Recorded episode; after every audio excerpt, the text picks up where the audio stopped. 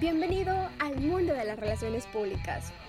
Historia, estrategias, relevancia. El Podium Podcast, un espacio creado para ti.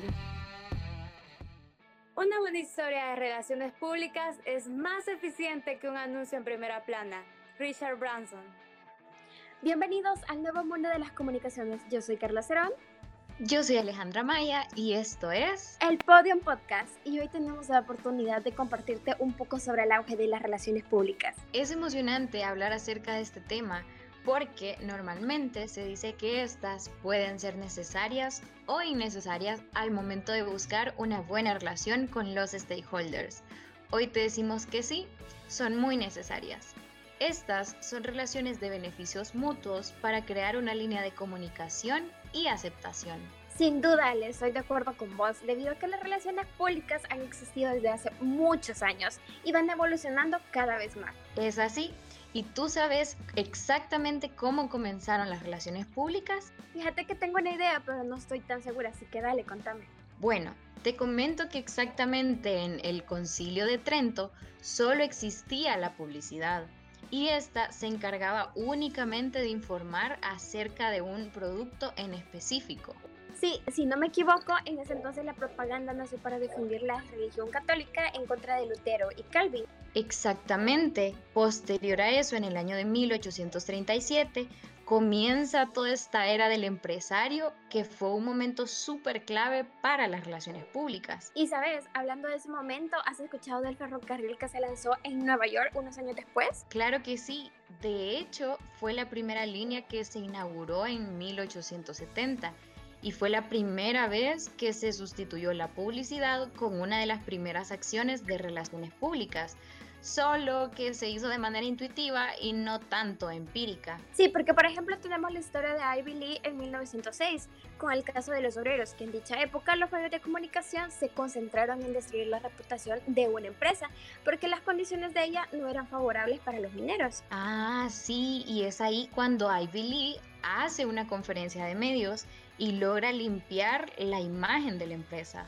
Totalmente, pero no podemos dejar eh, a un lado a Franklin, Jefferson, Nixon y Payne, que juntos comenzaron a incluir diferentes herramientas comunicacionales para las relaciones públicas.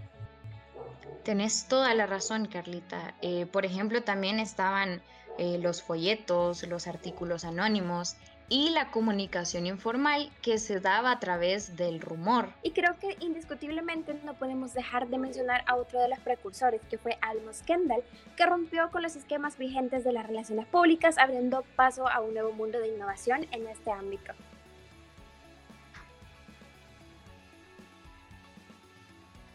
Pero bueno, Carlita, para conocer más sobre la historia de cómo surgen las relaciones públicas, tenemos a nuestra invitada Jenny Galdames.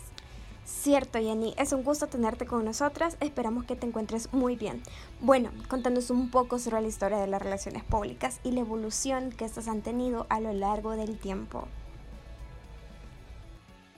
Eh, pues solo existían las agencias de publicidad y luego pues empezó a surgir ya las agencias de relaciones públicas como tal y ya empezó como a educarse un poquito más a las empresas en la importancia de este tipo de servicios que tal vez en países como Estados Unidos, Argentina, que tal vez ya eran bastante utilizados por las empresas, pero empezaron como a popularizarse acá y a notar las empresas la necesidad de tener este tipo de servicios para poder manejar la imagen, ¿verdad? y tener la imagen de, sus empresas o, de sus marcas. Entonces, pues sí ha sido como un trabajo bastante duro de venir educando en la importancia de tener esa, ese manejo adecuado de la reputación este, y de todo lo positivo que aporta, ¿verdad? Una compañía, eh, una buena reputación. Entonces, sí ha sido también un reto como venir educando y todo el proceso que ha pasado. Luego venimos de empresas grandotas que tenían agencias de relaciones públicas, pero luego vino una crisis, eh, ¿verdad? Que luego obligó a, repensar, algunas ya no existen, otras se empezaron a crear como eh, empresas como más pequeñas, a tal punto que en la actualidad son pocas las empresas las agencias grandes de relaciones públicas que se tienen, pero sí hay muchas personas que están gerenciando eh, sus emprendimientos y atienden, atienden a clientes de manera directa. En mi caso, tengo una agencia de comunicación eh, que se llama Ecoagencia de Comunicación, donde manejamos diferentes servicios, que es relaciones públicas, montaje de eventos y producción audiovisual. Entonces, así como yo, hay bastantes empresas también o personas que tienen una gran experiencia, gran renombre y que han creado pues sus esfuerzos y que cada quien tiene su rubro, ¿verdad? Que, o su cartera de clientes. La verdad que es súper interesante y obviamente algo importante dentro de este tema es cuáles son los retos o los cambios a los que se han enfrentado las relaciones públicas ante la situación de pandemia. Comentándonos un poco sobre esto, Jenny.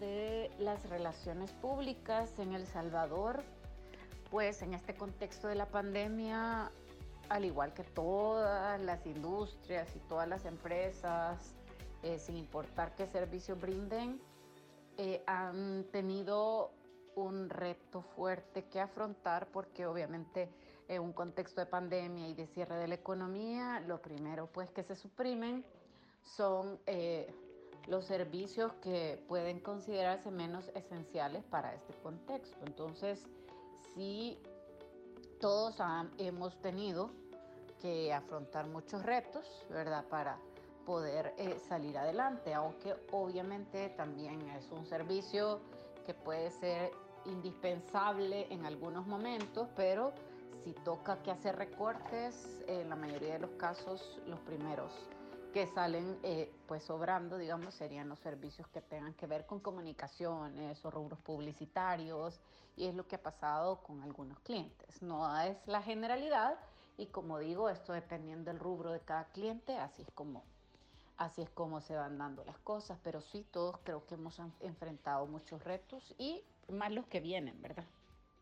Definitivamente hemos aprendido mucho hoy sobre relaciones públicas. Muchas gracias Jenny por tu visita, gracias por compartir esta información con nosotros y bueno, esperamos que lo hayan disfrutado y les pueda ser de mucha ayuda.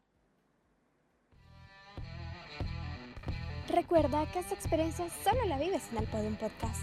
Te esperamos próximamente.